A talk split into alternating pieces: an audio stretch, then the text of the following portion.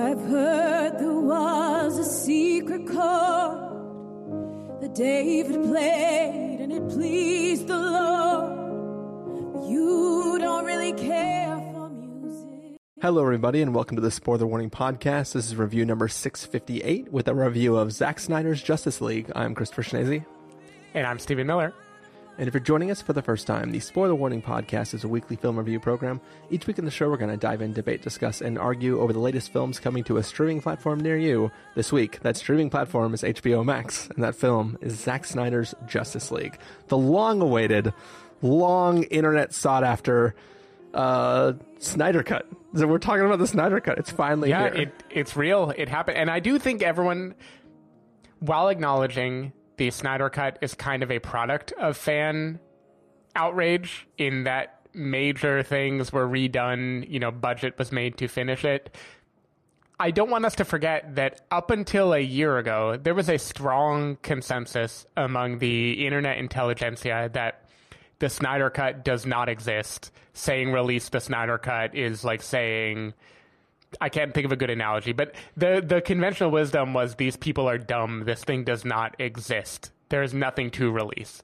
Um, and they were wrong. Like like I get that like money was spent to remake this, but there clearly was a full vision of the film, much of it filmed before all the production woes hit. And like I kind of feel like some people should eat crow for how cockily they were like dismissing the idea of this thing being I- possible. I I get that it was created partly after the fact and that like the idea of the cut originally was probably it's just sitting there, just put it on the internet rather than make it. But I still feel like there was a lot of original footage that was clearly close enough to be ready to be made into a full movie. And I think everyone should just acknowledge that, like, that was a sudden whiplash effect of, like, Snyder Cut fans are crazy to holy shit, there is actually going to be a Snyder Cut. Well, so so on the one hand, sure, at the point in time where Zack Snyder had to step away, that's when he stopped. Right? It wasn't like mm-hmm. the film was r- wrapped. Like they were still planning to do reshoots and stuff for that cut that did get released. But I think when you, when you look at the fact that like depending on who you ask, between seventy and ninety million dollars was dedicated to finishing this cut. Mm-hmm. Like, take don't even take the films we saw at South by Southwest. Take all of the films at South by Southwest, and then take all of the films at Sundance. Add them together. it's probably not more than ninety million dollars, right? yeah, I don't know. Coda takes up a good chunk of that. no, I, I hear you. I assume a lot of that was VFX budget. Um, Yeah.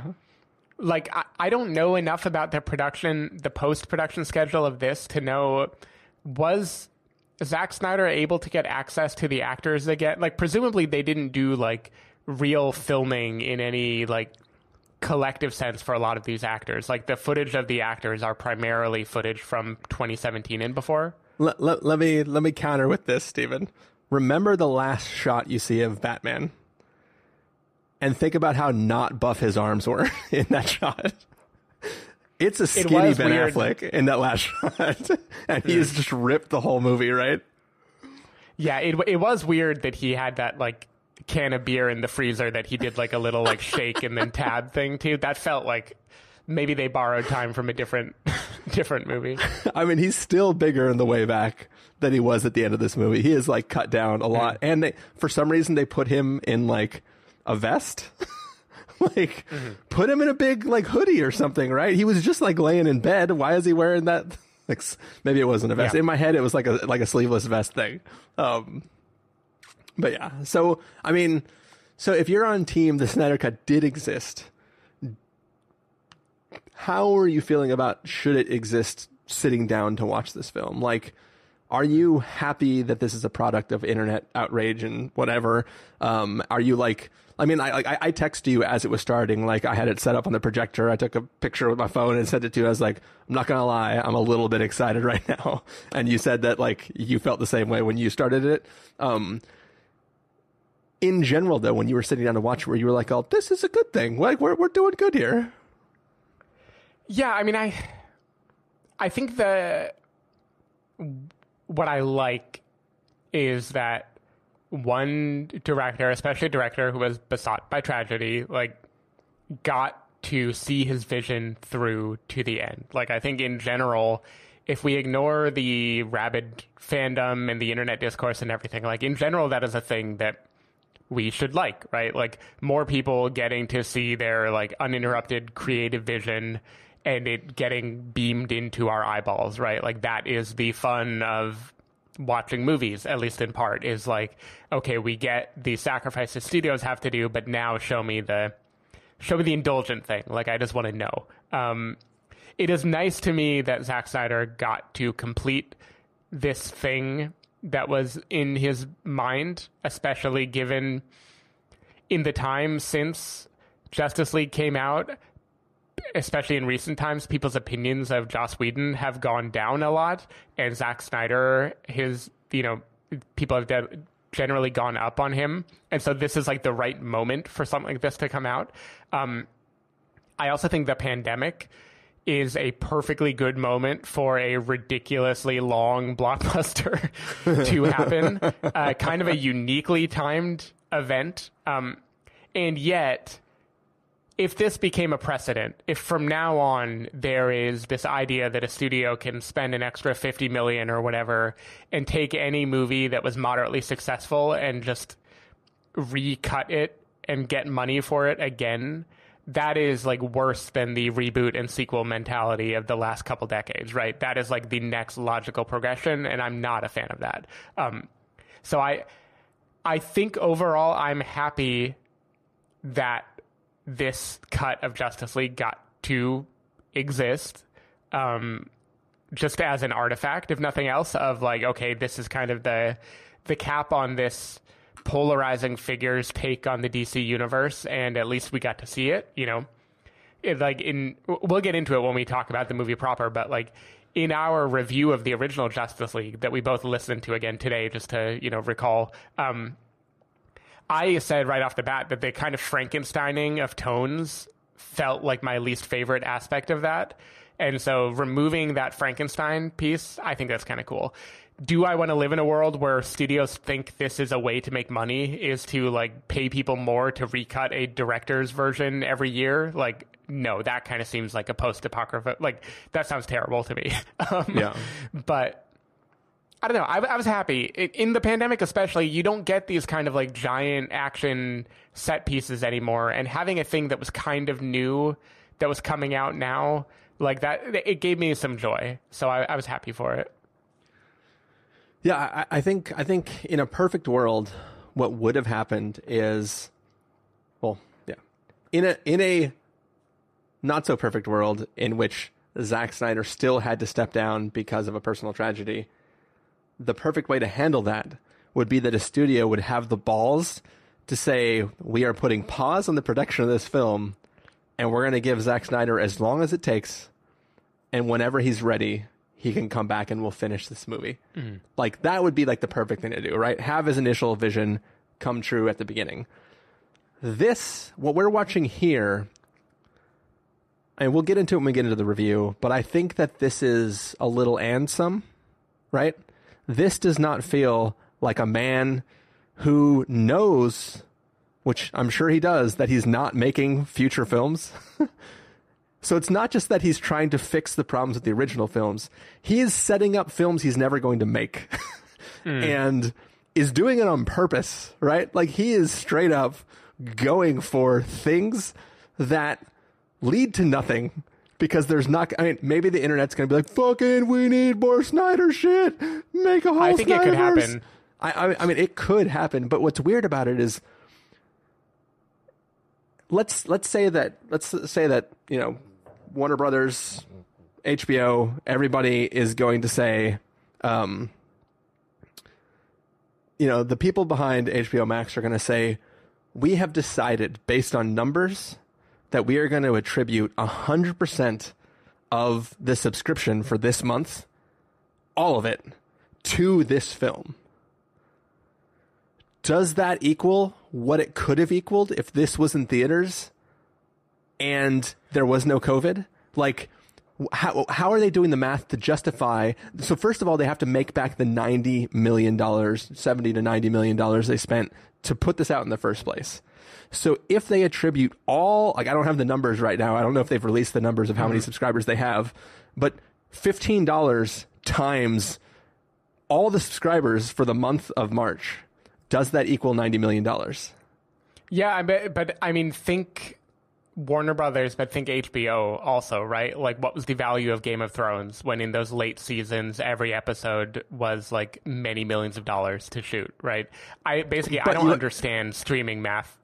but you- but you had to maintain a so I mean, HBO's business model is let's have a bunch of 8 to 13 episode shows and d- we start one and when it ends we immediately the following week start the next prestige show and the next week after that show finishes we start the next prestige f- film show and it's just a process of s- like s- string along the viewers like keep them going so that by the time the three shows we have on the platform end it's about time for Game of Thrones to start again, and you repeat the Right. cycle, right? Like Game of Thrones, uh, True Detective, um, Big Little Lies, or whatever the hell it was called, right? Like, uh, it, like they, they just bounce from show to show to show, and you're like, fuck, I gotta, I guess I got to keep paying fifteen dollars a month because I want to watch this next show.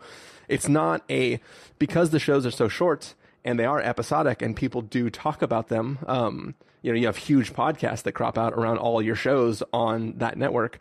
They can keep people going, and then now, obviously, with the whole HBO Max catalog, it's like a Netflix now, right? Where like I can tune into, you know, the original Mission Impossible television show and like all sorts mm-hmm. of old television shows that I can watch in between. But I just feel like you can't attribute any value. Like you can take new subscribers during the month of March and apply that total as though it were ticket sales to this because you can assume, yeah, and you shouldn't, but I mean, for if you're fudging the numbers for tax purposes or whatever, you can just say that every new person who subscribed during March probably subscribed to watch Zack Snyder's Justice mm-hmm. League, right? But outside of doing that, I just don't know how you justify spending another ninety million dollars to make something whole cloth from scratch. Which, if you're mm. doing that, is probably going to be two hundred fifty million. I don't know.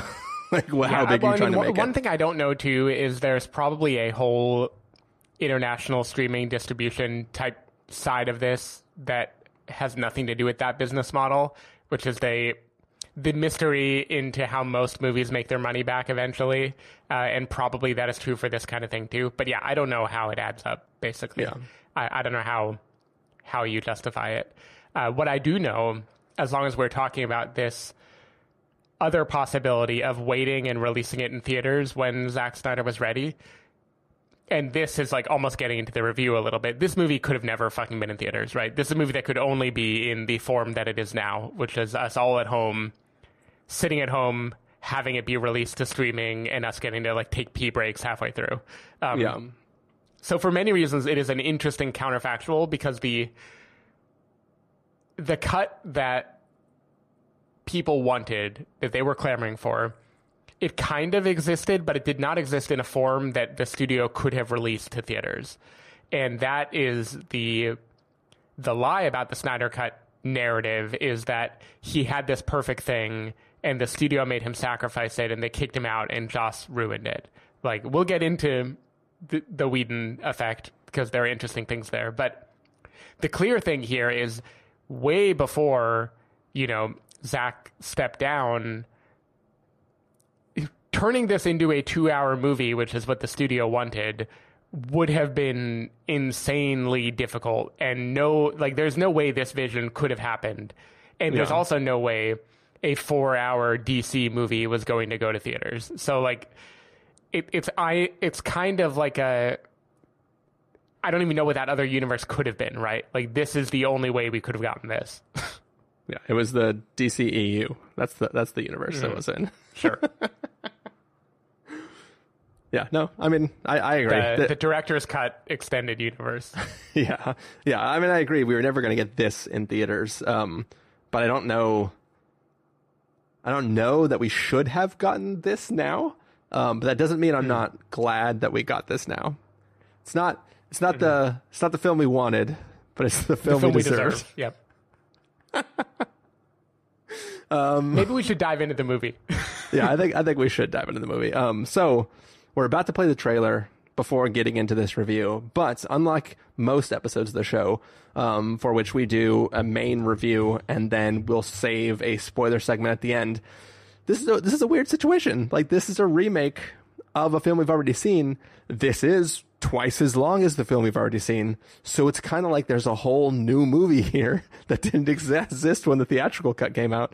But we are still going to treat it as though we are allowed to have full blown spoilers because really the only thing you can do is talk about the differences between these films and how things changed, um, got better, got worse, got different, got less colorful. um, uh, you know, that, that's really the only way to talk about it. So you're being forewarned now.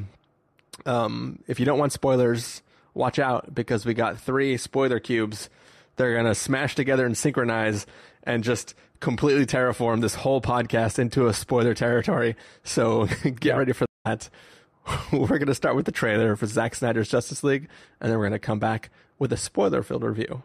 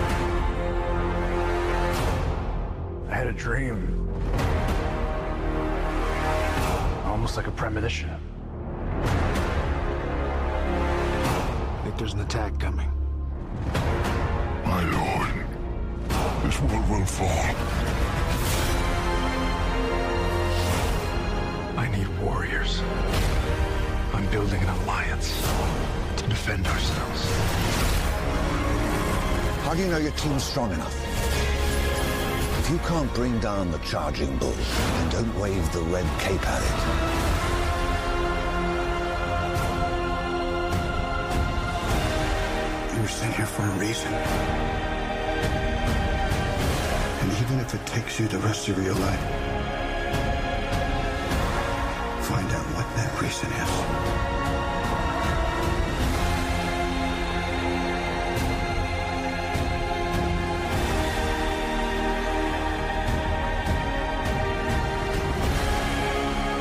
He said the age of heroes would never come again.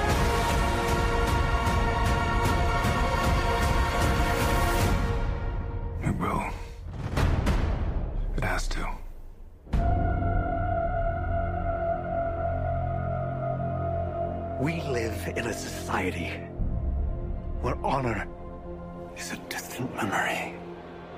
Isn't that right? Batman.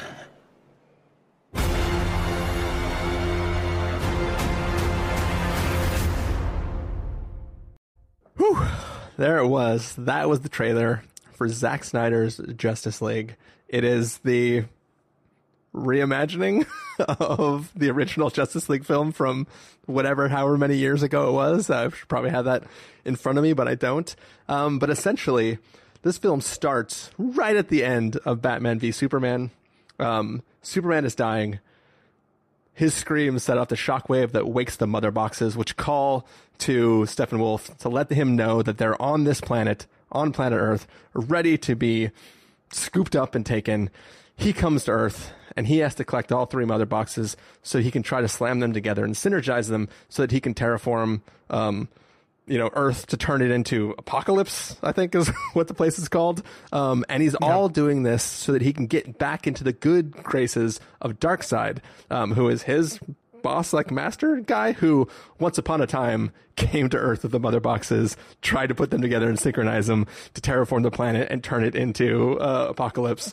And uh, he failed because all of Earth's forces, you know, a Green Lantern, um, the the old gods, uh, the the people from the place that Wonder Woman's from, um, uh, the Atlanteans, all these people fought Darkseid and beat him back, and he had to retreat. And he has somehow forgotten that Earth is the place that he was, and, and he's been waiting for these mother boxes to be woken back up to call him. And uh, yeah, our heroes are trying to assemble to form a, a league of people fighting for justice, a justice league, if you will. And uh, we see this group of people assemble and get ready to try to take on Steppenwolf and hopefully stop the arrival of Darkseid. Stephen Miller, what did you think of Zack Snyder's Justice League?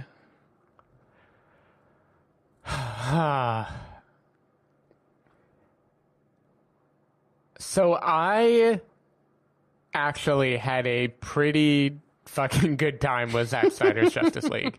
Um, I think so. I was going to say, I was going to preface that this is obviously much better than the theatrical version. And I believe that, but going back and listening to our review, I was warmer on the theatrical version than I remembered being. But I still think like like this should be better, right? This has had four years to percolate. It has much more screen time. It has more money poured into it. Like it, it would be sad if it was worse. um, but oh yeah, for sure. I would say this is substantially better than the theatrical version of Justice League in that this is not a Frankensteining of multiple points of view, multiple aesthetics. This is very much Zack Snyder's epic. Um, I want to imagine that this is two movies, you know, uh, Infinity War, uh, an Endgame, or you know, Harry Potter, Deathly Hallows one and two. You know, this is one of those because it does have a snap right in the middle of it, basically.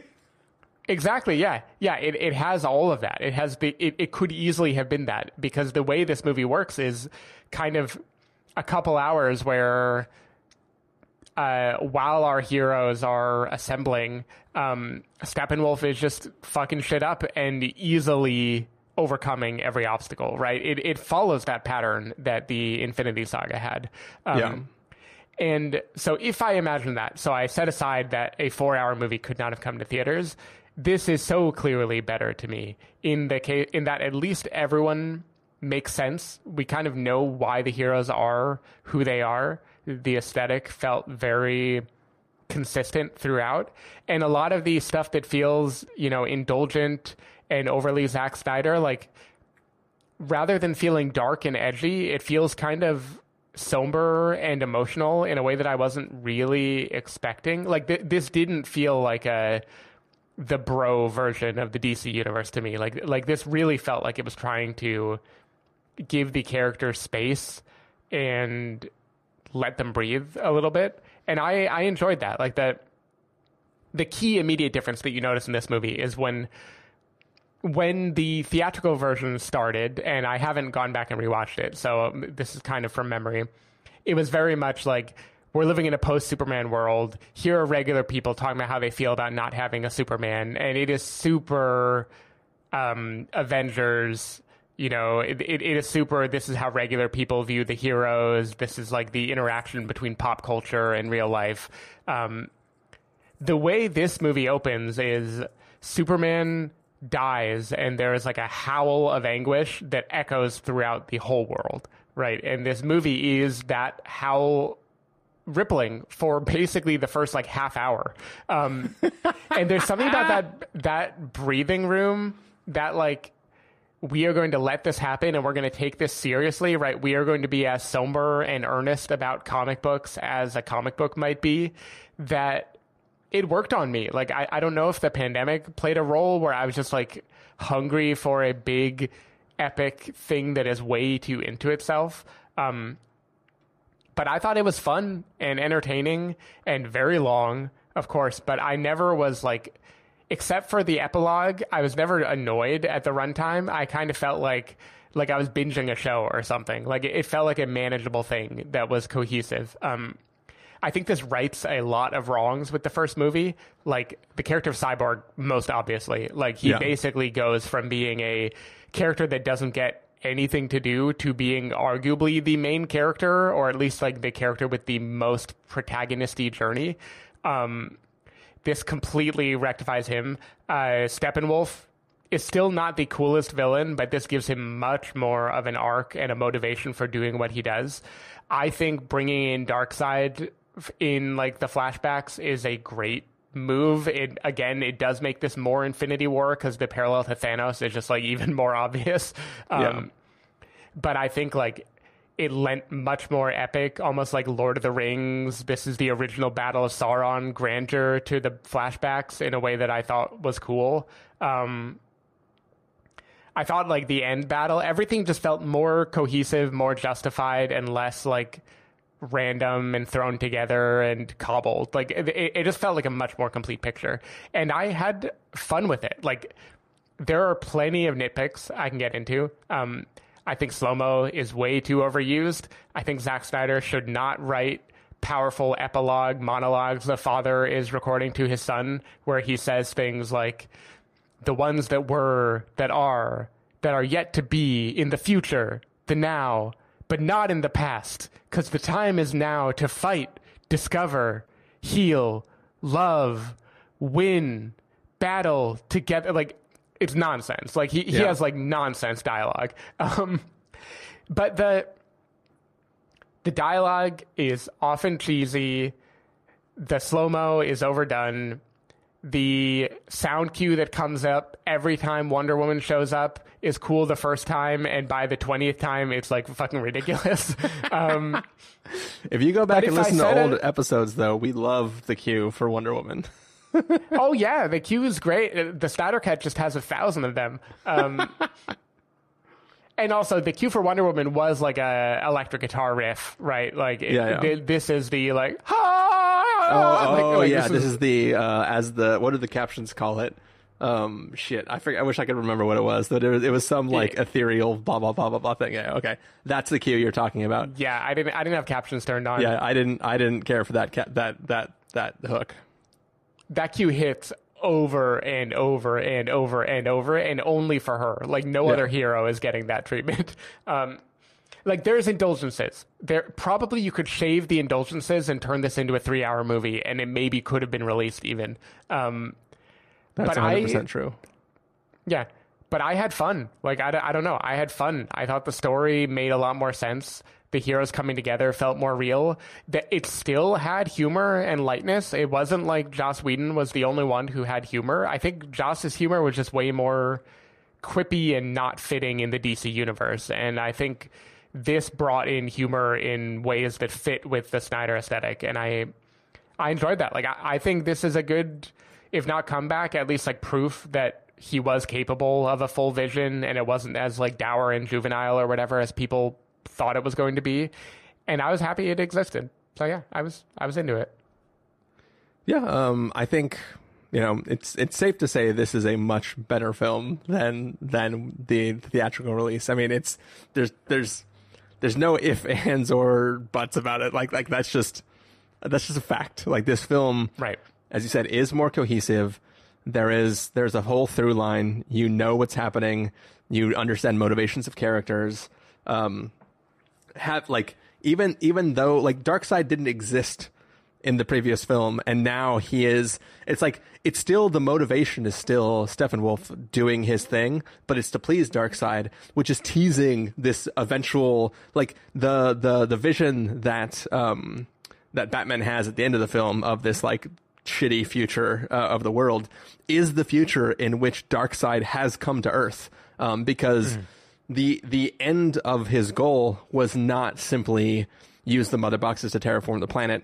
It was also there's this whole thing called the the fucking anti-life equation which he's trying to Yeah. find and that vision that Batman is having, which was teed up in Batman v Superman, um, when he was also having these little flashes of stuff, involves a future in which Darkseid is going to come and find that anti-life equation and solve it or whatever, equate it into a world in which he can mind control Superman and the whole world's going to be super crazy, right? Um, I'm all I'm all on board for that in theory, right? Like like like there's a lot of shit happening. I- I think honestly, I could have left that out of this film.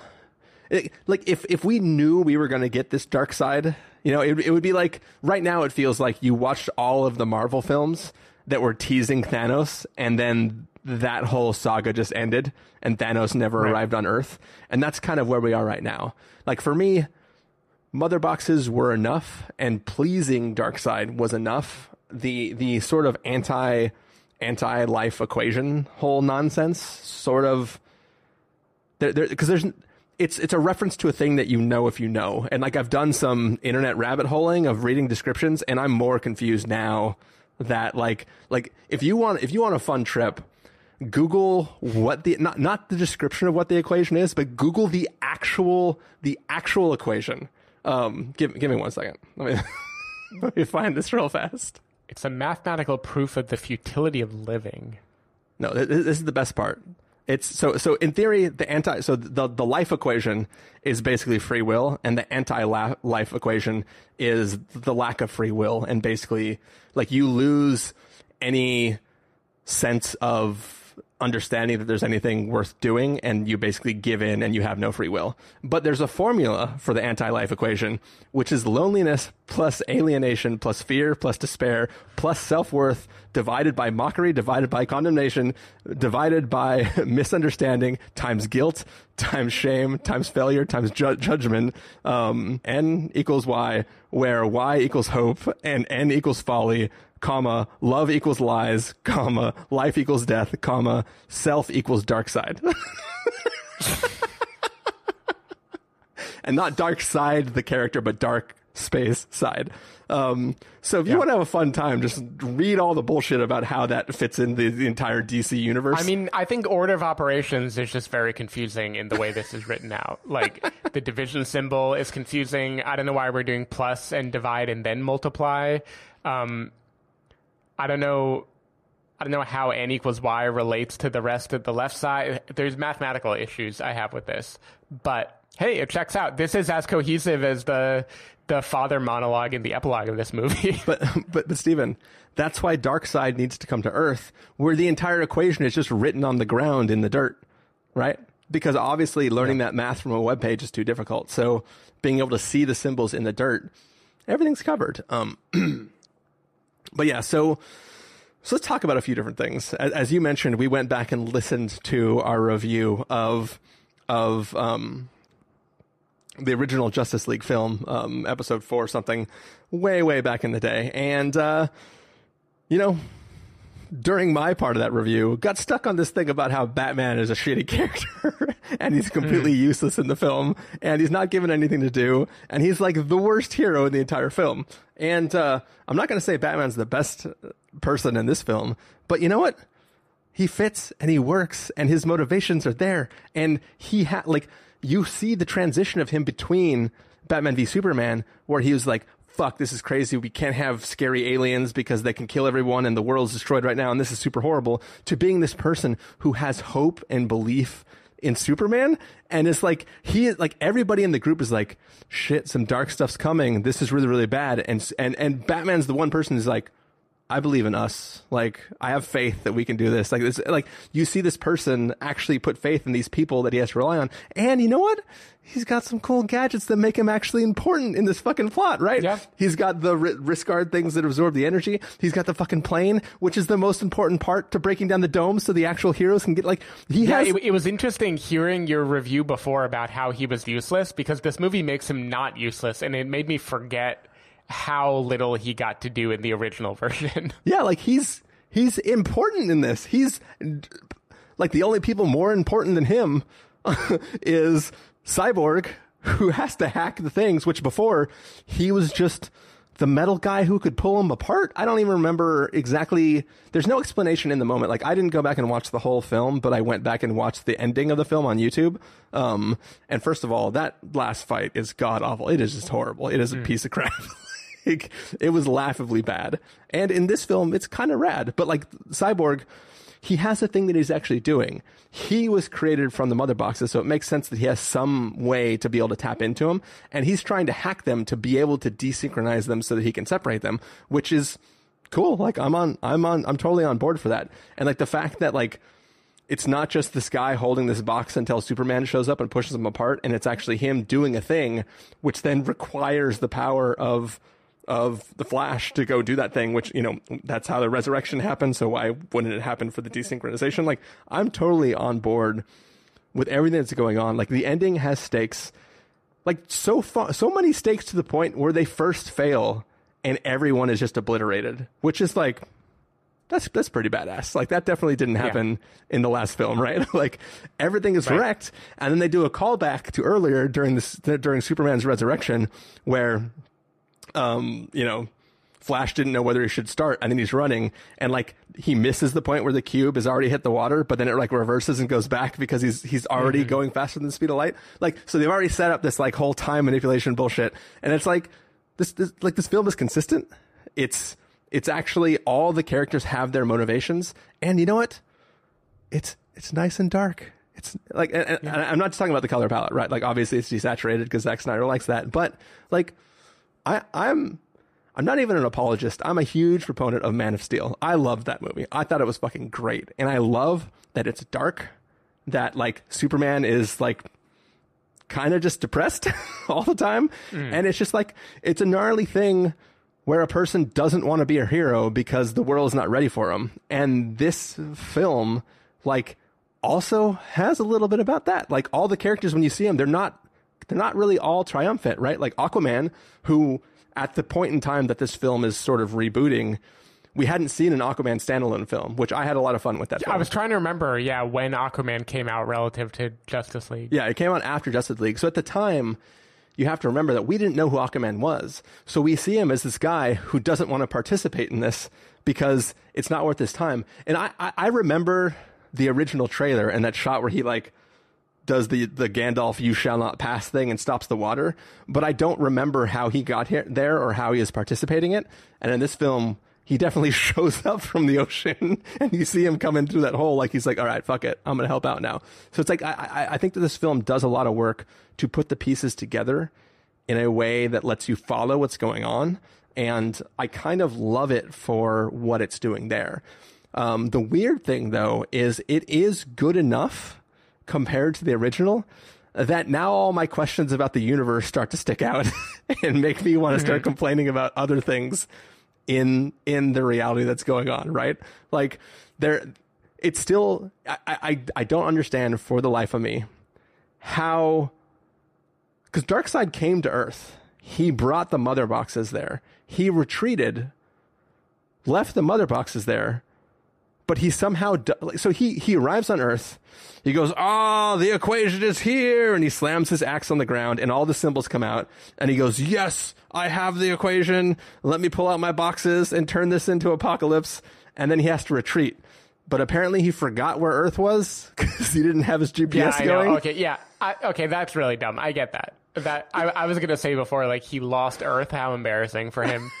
and just, I mean, there are other planets that he also left mother boxes on on accident, and this is just one of the many of those where it's like find the mother boxes you left. Like, yeah, that was that was silly. No, I, I think literally his hundreds of thousands of other worlds that he's been to, he just terraformed them and took the mother boxes back. But he lost them on Earth, and now he's like, "Oh man, now I can't terraform my mother boxes planets." Like it's just, it's insane to me. What is? but like he remembered that part, but he didn't remember why he lost them on Earth. yeah, yeah. It's just, it's just weird. So like that part where Steppenwolf like grabs the dirt, and he's like, "Oh my god." This is the planet that has it. I can't wait to tell Darkseid he's gonna love me. like that was really really dumb. Yeah. The the part where so in the flashback, the boxes are synchronizing, but like, you know, Ares is throwing axes at people and Green Lantern guy's getting his hand chopped off and like all of the uh, the ladies from Wonderworld are throwing all their shit and fighting. Atlanteans are throwing their tridents and they they separate the boxes, right? And the Yeah. boxes fall apart and deanimate uh, or go hibernate. They go to sleep all the people take the boxes to their hiding places and put them away. At the end of this film, when Superman and Cyborg pull the boxes apart, they go, "Well, thank God those are destroyed."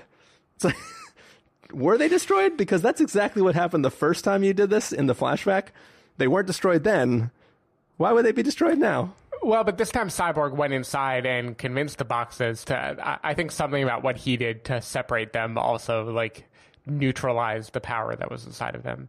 I feel like if I go back to the film right now and play both scenes, in both cases, it's like they separate and they fling off onto the ground and then they deanimate. And then, I don't know. I just, it seems weird. And also, if Cyborg's dad's heat laser can't break the box, then how will just throwing them on the ground break them? Oh yeah, did, did that heat laser thing happen in the theatrical version? I don't believe it did. I don't remember how they tracked it to the original position, but I don't remember that happening. But maybe it did. But I felt like they spent more. T- they spent more time. Maybe maybe it did, but they didn't have the pre-scene where they were like, "I'm shooting lasers at it, and it's superheating to be the hottest thing on Earth." Like that felt like a that felt like explaining why the Death Star has heat vents that you, you can shoot missiles into. I uh, I did think, as long as we're talking about um, world building aspects of this movie, it was interesting, and I'm sure this is in DC lore. Like again, I don't know anything about the comics at all. Um, but Ares, who spoilers for Wonder Woman, is the secret big bad villain of that franchise, um, at least of movie number one. He is in the flashback here fighting Darkseid on the side of man. And I thought that was interesting and made me want to know all about the lore of these like Greek gods in the DC universe and how they relate, you know. Yeah. How, like when did the fall happen? When did he split from man and how did how did man and Amazonians and uh uh Aquaria what, what is the name of Aquaman Atlantis Atlanteans, Atlanteans yeah. when did they all split up and how did that happen? I, I thought that battle was super epic and interesting. And I also don't know why people look like Green Lantern because I don't know the story of Green Lantern at all. Like, I don't know why there's like green people with green rings. I mean, there's just one, around. right? But like, yeah, they're they're like the green, the the Lantonians. Mm-hmm. they're like aliens from another place, I think, and then they have the lantern power that makes them green. like I think this is going to be. We could do a whole podcast concept, which is like me talking my ass, out my ass about comic ideas that I don't know anything about. Yeah. I think there's a sense in which the Green Lantern or the Green Lantern Lanternness, that substance, is like the core of how DC heroes exist, or something. Like I think there's something fundamental about Green Lantern Lanternness, but I don't. I don't know what it is. But I think. I think something in the lore is like that. That is like the building block of all of this. But I, I feel like there's multiple colors because in the Green Lantern movie, wasn't there also a yellow energy? definitely in the cartoon in, in the justice league cartoons there was a guy with yellow like ring that he buzzed at people who was a bad guy Yeah. So so since we're on the topic of this epic battle, um, when Darkseid originally comes to Earth with the mother boxes in the first place, as we've said, there are giant armies of various levels of gods and intensely powerful people. And now, when Steppenwolf comes, rather than all of these armies rising up to go compete in this battle together again, everyone sends one fighter. like, Right. like it's in Troy. It's like in Troy, right? Where they're like, okay, we'll give our best fighter and you bring your best fighter and then they'll battle it out, right? It's like, why would all of Atlantis not come to the surface and help fight this off? Like, like literally all the Amazonians, all they do, like maybe they don't have boats there because they don't have trees and they can't make boats because there's no trees. I don't know what's going on, but like all they do is fire the air that's like, you know what? We'll let Wonder Woman know. Diana, Diana will know what to do. Here's our arrow. Let's just fire it to the area of man and call it a day. Why would they not hop hmm. on boats and come and be like, yo, this is going to be bad. So bad, in fact, that we built underground caves below the frickin' buildings in Greece. and we have a whole thing that's like, whoa, Darkseid is really, really bad. Let's not let him come to Earth ever again. And then, but they're just like, it's in her hands now. Godspeed.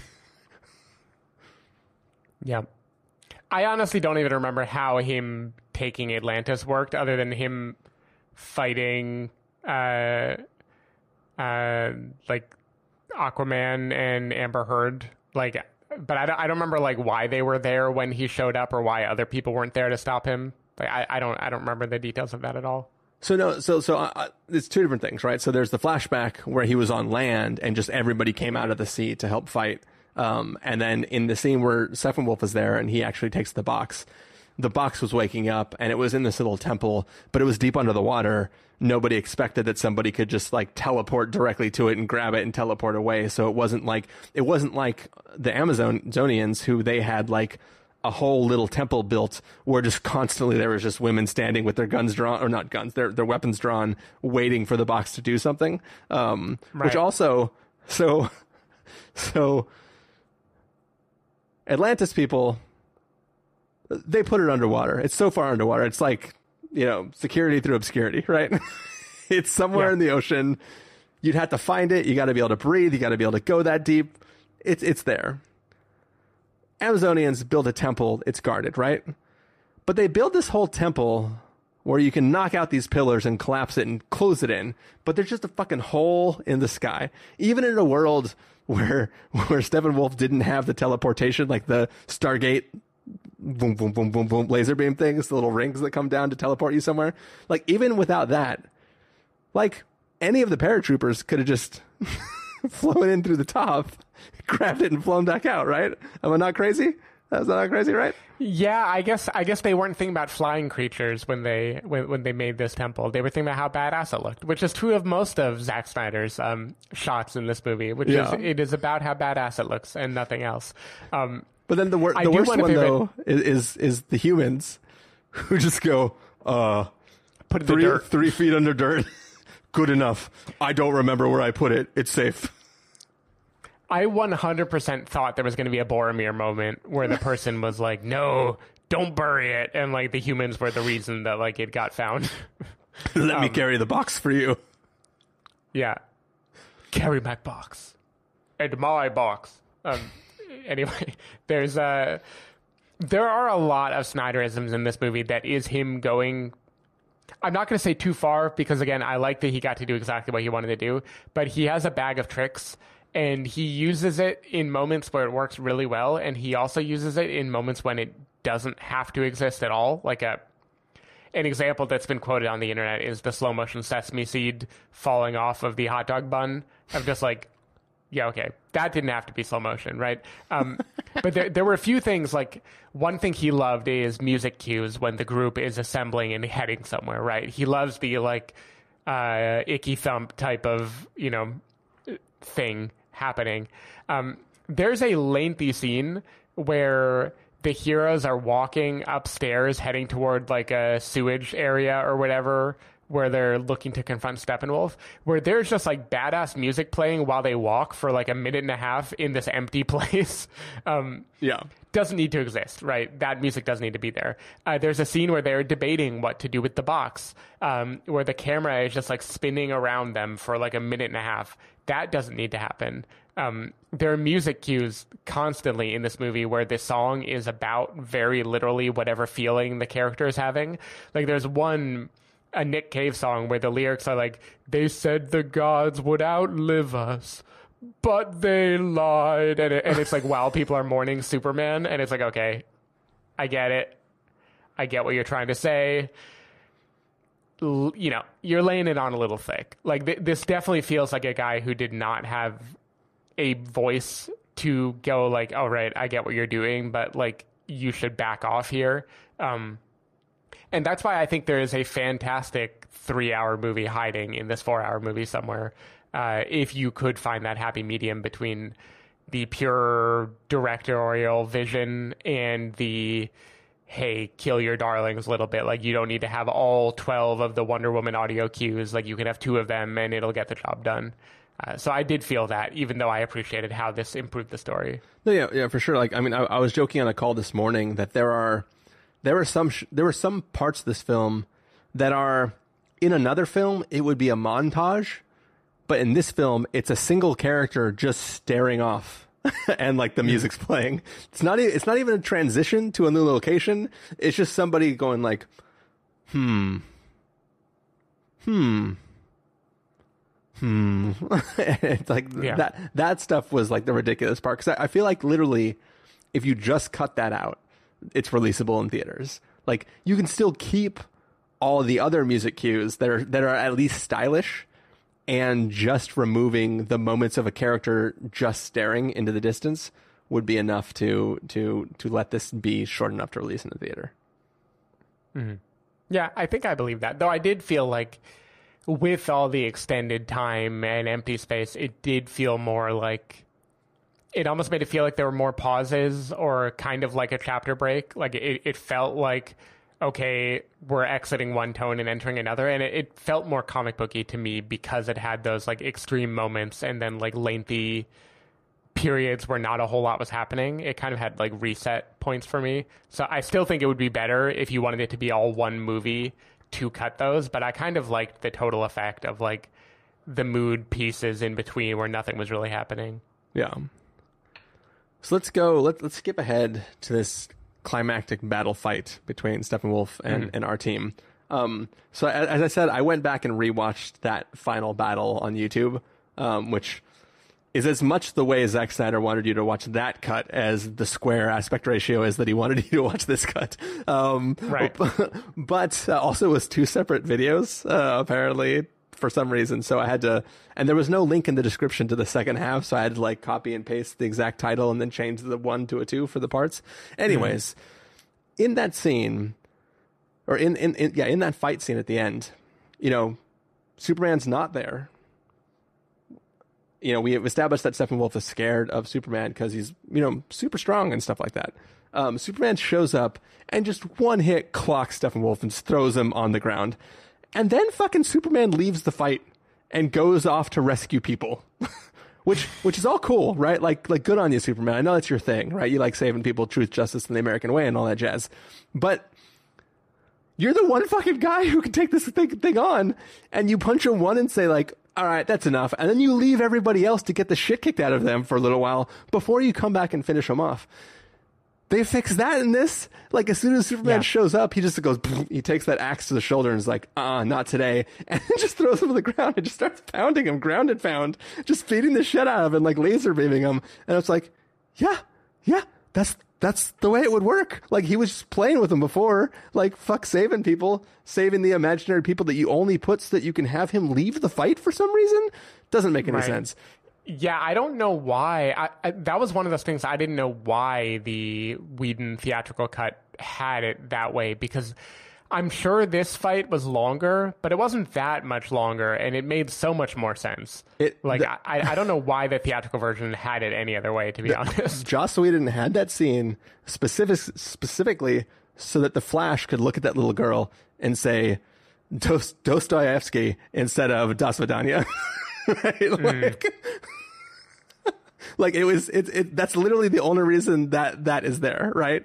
Is that he can be like, uh, there you go, out of here, right? It just, it, it didn't, it didn't make any sense.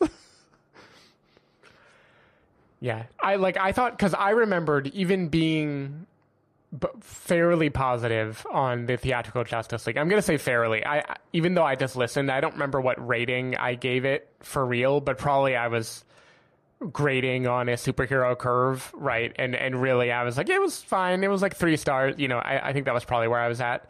Um, even then I thought the final fight was dumb. Like like I definitely remember feeling like it didn't pay off. Nothing really happened. It was all kind of like music video and very little substance. And this this made total sense. Like like this one didn't bother me at all. It felt like it was rising tension, them approaching the place, them all working together, like Batman making their way in and then the team all assembling. Like it had that kind of epic feeling. And it's ironic because they brought Joss in presumably to bring the Avengers assemble type of vibe to the movie. And I feel like he botched that completely. Like time constraint or no, like he did not make it feel like the whole team was carrying the load. Yeah. And in this version of the fight, they definitely did that. Even with the superpowered Superman, right? They like everyone gets their chance to do their thing, and then he comes in, and then he gets to kick ass. But like everyone already got their chance to be the hero, and I think that I, I thought it was pretty cool. I also I didn't remember that like that like Zerg goo that had been surrounding the the HQ before. I'm guessing it existed. I just didn't remember like them having to break into the defenses the way that they did in this movie. Yeah, I don't remember. I didn't go that far enough back because the YouTube clip started like when they actually attack Steppenwolf and the thing. So mm-hmm. I don't remember, but I feel like I feel like there wasn't a dome, hmm. but I could be wrong. I do like the idea that there's like a part of the world that is so secluded that that like giant dome full of demon creatures could exist and just no one knows where he's hiding for like a week. I mean, it, it's it's. It, I mean, ironically enough, one of the things I was thinking of um, for lots of reasons watching this was, um, I don't. I want to say this isn't spoilers, um, but it reminded me a lot of Tenet. Because in Tenet, there's also this algorithm made physical that is like kind of like an equation made physical um, in a world that people are fighting together to get all the pieces for so that they can accomplish a goal. Um, and much like in in uh, that film, um, one of the sites you can hide something like this in is a nuclear disaster site. where where people just naturally don't go because it's toxic. So yeah, Yeah. It, it made sense to me, especially because nobody had superheated a cube that would allow them to even track it to know to look there. Yeah, I I was going to kind of laugh at. Obviously, the story is a little cheesy. Like the the idea of this equation written in the earth that this big bad is coming back to try to find because he wants more power or control or whatever. But like when you think about the Infinity Saga, it's all it, it's just as stupid. Like like I feel like the Marvel movies really coast on charisma a lot, and when you dive into the details, they are very hit or miss in terms of like how well do they serve a broader narrative, and is the broader narrative actually interesting or not?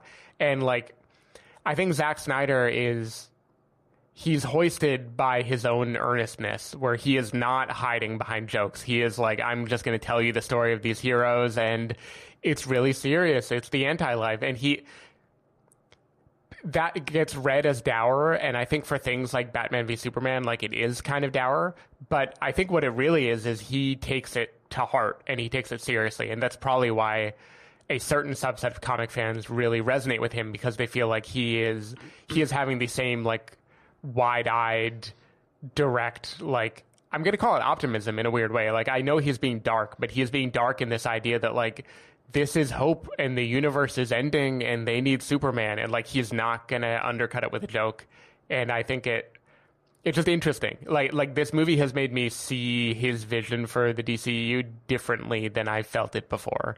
As like not the dark gritty, I'm gonna be darker than Nolan, but more like, yeah, these are gods and men and these are big things and I want them to feel big. Agreed. Um, so yeah, so so so going back to this like the, the stupidness of the plot, it, it does make me I don't know why I didn't think about it that much originally when the Justice League came out, but all the villains have the same goal, right? So like Zod comes to Earth, and yeah, he wants Superman, right? Like don't harbor Superman because I want him. But also Krypton has been destroyed, so he wants to terraform Earth to turn it into a new Krypton. Yeah. Steppenwolf or Darkseid originally in the past, long before that, comes to Earth. It was like, ah, I'm going to terraform this and turn it into Apokolips. And then, then in present day, Steppenwolf comes to Earth and is like, ah, I'm going to terraform this planet and turn it into Apokolips. And we never, like, Thanos, right? Thanos is like, shit, resources in the gal- galaxy, the universe are like finite. I think we're expanding too quickly, us being living things. What if I just snapped half of them out of existence? Added a little time on the clock, right? I can understand Yeah. that metaphor. By his own words, I don't remember if it was Steppenwolf or or Darkseid who say it in this during their dark, dark Zoom call that they have. Um, but he says he's like visited a hundred thousand worlds or something and terraformed all of them into Apokolips. How many fucking apocalypses do you need? right? Like, like what is your end goal here? Like, There's always going to be another Bezos. You, you need more. I mean, they have the same haircut, right? right. but like in in so Independence Day, right? In Independence Day, when you know when the doctor when Data has the cord around his neck and he's talking through the glass, he talks about and he goes into the president's head. Um, he sees the flashes of how they move from world to world and consume all the resources. That's the key, and then they move on to the next world. Okay, I get it. your planet ran out of resources. You pick the next closest planet, you go there, consume its resources, and then when you're out of resources there, you pick a new planet and do the same.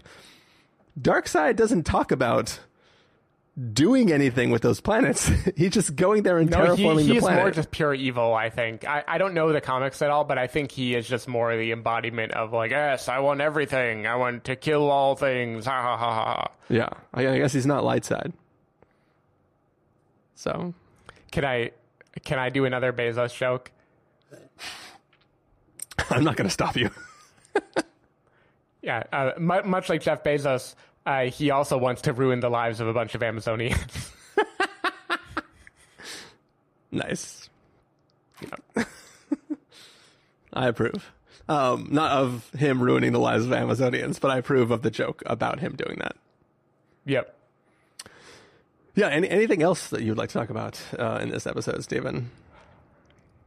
Um, I, I guess we can briefly talk about the epilogue. Like, basically, the, the epilogue is an interesting thing because I feel like the sense is that most of that, if anything, was made later. Like, this probably did not exist in any real form four years ago. Jared Leto was never shot before this Yeah. epi- episode ep- epilogue was like conceived of for this cut. Yeah, yeah. So so that was all new. Um, and that and when I say epilogue, as you just referenced, I particularly mean the dream sequence in the future kind of hellscape world that Batman is living in. Yeah. Least favorite part of the movie. I'll I'll put that up front. Like it feels weird because it is basically a a preview for a sequel that will not exist, and there's something kind of strange about doing that. But even with that caveat that it all felt indulgent and didn't need to be there, and the movie would have been three and a half hours instead of four if they just didn't have it, um, I did feel the idea of this world expanding in ways that Marvel wouldn't, of like like hellscape fut- futures and dark universes where Superman is controlled and the Joker has to like guide them in a kind of Hannibal Lecter, Clarice type way.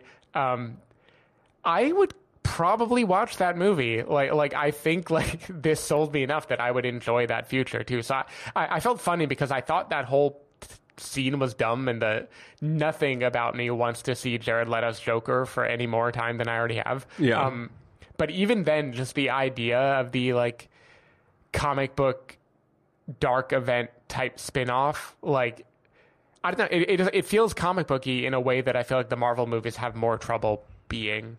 Well, what's what's interesting about that scene though is like it's not just setting up films that won't happening well, that won't happen. It's filling in so many storylines that are not part of this saga, like the death of Robin, like like Right. the death of Harley Quinn, the you know like all there's all these things that it's referencing and it's just throwing them out there like okay, if you know about these things, you know what these like you know which comics these are talking about, but like it's just throwing them out there for the fans, I guess. Like it, it, it, it just glosses over so much shit. Plus, like it's ignoring the fact that we had to see a pre uh, vision that Cyborg has, where we know that Aquaman and Wonder Woman are already dead. Like at that point in time, so it's just like it, it's just weird to like it's it's doing that scene is doing so much heavy lifting, and I'm gonna be honest, the fact that it was just a dream kind of made it weaker for me. Like I, I think that if it was an actual like epilogue flash forward to like this is the current state of things, I, I I don't even though technically his dreams are supposed to be like visions, like in in Batman v Superman, he has that vision of Flash going like Lois Lane is the key, and then like Right. disappearing or whatever. Like I understand like that. It, it, it, it's all visions, so it's technically all fine. But I, I, something about it being actually real would have made it more impactful. Um, but also, like, we literally get a little stinger that shows the. We, we keep mixing up his name. Death Shot, Dark Shot, something, Sure, whatever. yeah, the beard eye patch Yeah, dude. not whatever not. Deadpool, Deadshot, Deadshot, Dark Sliders, um, Sure. whatever his name is. We see him being told, "Hey, by the way, Batman's name is Bruce Wayne," And he's like, cool, I'll go kill him. Yeah. Um, and then he goes off to kill him. But then in this dream sequence, they're on a team? Like, that's a whole movie Exactly. that's also not being made that explains where at the end they're friends. Like, was his mom's also named Martha? Like, Yeah, I think I kind that kind of intrigued me though because I was like, huh, this future jump forward. It, it, it's kind of like in um. It's gonna be such a weird comparison, but in How I Met Your Mother, when like they do they do the jump forwards to the wedding, and depending on what season you're in, they'll jump forward and suddenly they'll reveal a thing that like completely reverses what they you thought they were foreshadowing before, and this kind of does that where it's like we're setting up a thing and then we're jumping forward and now you're seeing like the exact opposite thing. Like i, I didn't mind that. That seemed like i was more compelled. But then the higher part of my brain was like but you made all of this now after knowing there won't be sequels so Yeah. like I- what I- is this accomplishing I think that's what this film's biggest sin is, is like obviously every Marvel film that we've watched, whether we praised it or didn't like it or whatever, is teeing up stuff we know is coming already. So you can go like, all right, I get it. You got to have a thing that centers around a staff, and that staff has an infinity gem in it, because eventually we're going to get to the infinity stuff, and then got it. Totally cool.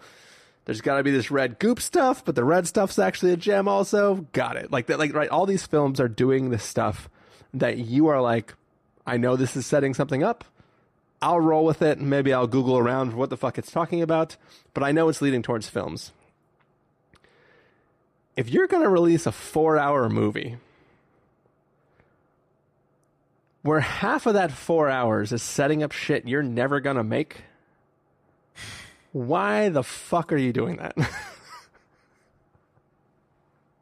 right? Yeah. Yeah, I mean it could it could partly be an audition for getting to keep making it. That is kind of the cynical view of it. Um, Maybe, but it, but it's like otherwise, I I was gonna say in, in in our South by review, right? I was talking about the film Gaia. The film Gaia is like a fan made prequel to The Last of Us, right? It it is setting up The Last of Us, right? But The Last of Us exists, so mission accomplished, right? Like it has done this thing whether officially or unofficially, I mean, it's, it's definitely not officially, uh, but like it has done this thing, whether it's just homage or in their head they were literally doing it. That film ends with enough for you to extrapolate how we get from that scene to The Last of Us, right? It's kind of like the ending to the first Planet of the Apes film, right? Like where you're like, okay, I get it. I can see how we're arriving at the next stuff. Um, this film is theoretically doing the same. It's introducing the Martian Manhunter. It's introducing the eventual goal of Darkseid. It's introducing the fucking anti-life formula, which doesn't make sense unless you're gonna do the anti like because the anti-life formula is such a ridiculous concept which like if you read i think when, when you start with the short description at the top of like the freaking dc.fandom.com description of it you're like all right i get it. The more you read and the more you see how it's used the more confusing it becomes. You're like all right. Well, you need to be careful because if you really read it verbatim, then uh, Darkseid will control you. well if i read it verbatim i think i control things i think that's the whole point like everybody's I, I- searching I was trying to think of. I was trying to think of what that uh, that equation reminded me of, where it's like something equals something equals dark side. It's Star Wars. It's fear leads to suffering. Suffering leads to hate. Whatever. Well, right? well, my my reference is actually from the Nickelodeon show CatDog, where, where where where there's a gag where they're like trying to enter a restaurant and the sign says no shirt, no shoes, no cat dog.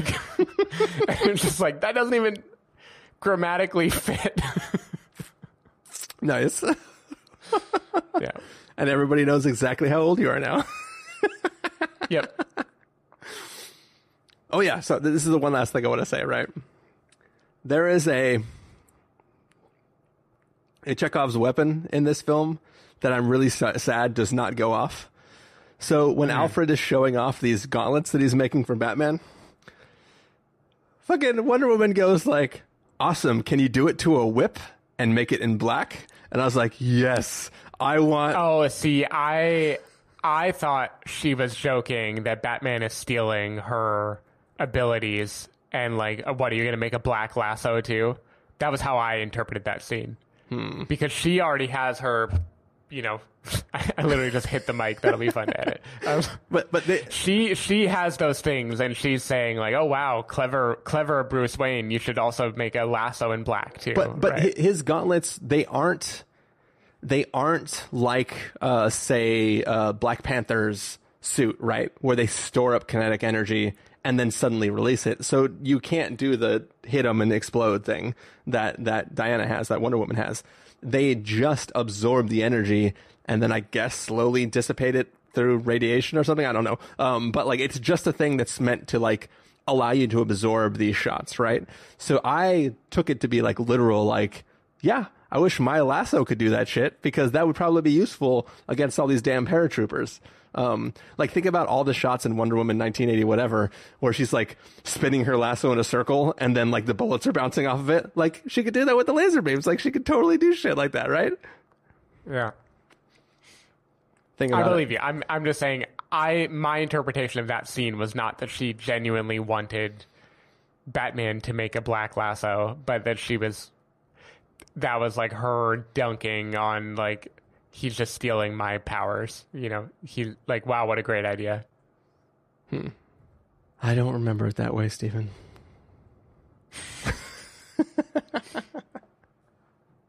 Any last thoughts, Stephen? Any last thoughts? No, no, I think that covers it. Uh, Snyder cut good. what a twist. All right. Well, let's see how twisty it is because we haven't given an official verdict yet. So, Stephen Miller, if you were going to say must see, recommend with the caveat, wait for until pass with the caveat, or a must avoid, what would you give it? this is really where like the COVID grading curve is confusing for me because I I've gotten harsher over the last few years in terms of my definition of must see versus recommend with caveat. Like I think I used to give it out like candy and like at a certain point I started rounding down. I'm going to give this like a strong recommend with caveat. The caveat is that I think it is still very indulgent. I don't think it really works as like a movie that could have gone to theaters. I think you could trim a good deal of fat off it still, but I think it's a hell of a lot of fun. It is not aggravating. It's cohesive.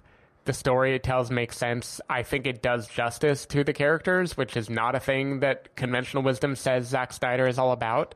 So I think the the redemption arc of the Snyderverse is strong with this one. Uh, I just think it is still it's such its own thing. There, there has to just be caveats thrown all over it because this is a four-hour, six-chapter revisionistic movie of a movie that came out almost four years ago, and that is just wild. And you have to be in the proper place to enjoy it. But if you are in that place, particularly sitting at home in a pandemic with a dearth of blockbusters for the last year, like I think this is going to scratch an itch, and it's going to be a lot of fun. Yeah, I think. Uh, yeah, I, th- I think it's a recommended caveat for me as well. I mean, I, I think it, it's clearly better than the original, um, which gives an obvious caveat that if you didn't watch the original, there's not necessarily a reason for you to watch this one. um, but also, I kind of like, like in a way, I love that he just threw in all the shit he would love to do no matter what. Um, but also, I'm kind of like, come on, bro, you're setting up shit that you're not gonna make. Like that's just a dick move, right? So it's like part of it, part of it I'm like applauding, and part of it I'm like angry at because like yeah, I would watch fucking future Hellscape. Like it, it, it would be fun. Like I, I'm totally there for it. Um, but yeah, it's just it's just weird. Also, one one more thing that I thought about. We, we we mentioned earlier that originally Justice League came out before Aquaman came out, right?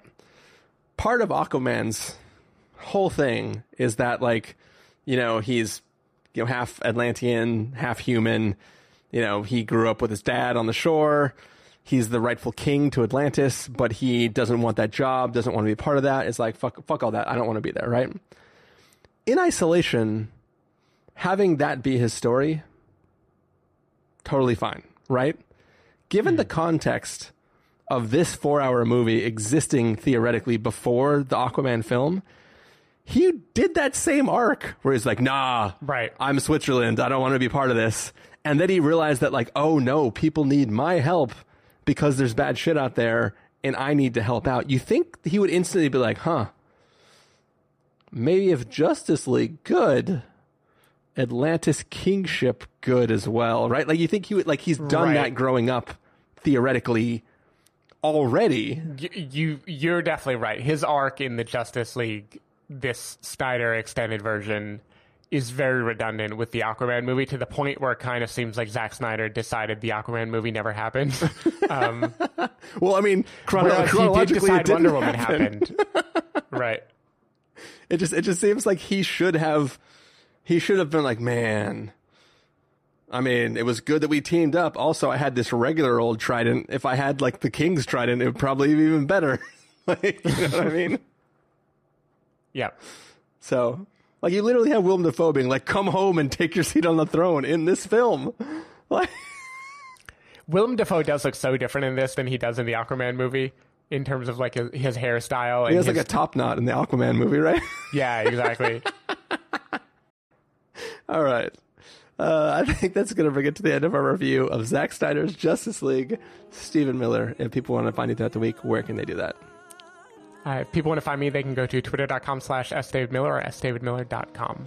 People can find me at ChristopherInRealLife.com or Twitter.com slash ChristopherIRL. You can find the podcast over at TheSpoilerWarning.com where you can get a bunch of the back episodes of the show. If you want to subscribe to the show, you can do so in Overcast, Stitcher, Apple Podcasts, or wherever podcasts are found. If you want to the episodes go live, you can follow us at Twitter.com slash SpoilerWarning, Facebook.com slash The um, or Instagram.com slash The. If you want to get a hold of us directly, you can send an email to fans at TheSpoilerWarning.com, or you can use the contact form on our site. Music for this episode will come from the soundtrack of Zack Snyder's Justice League, so hopefully you are enjoying that. Um, that is it.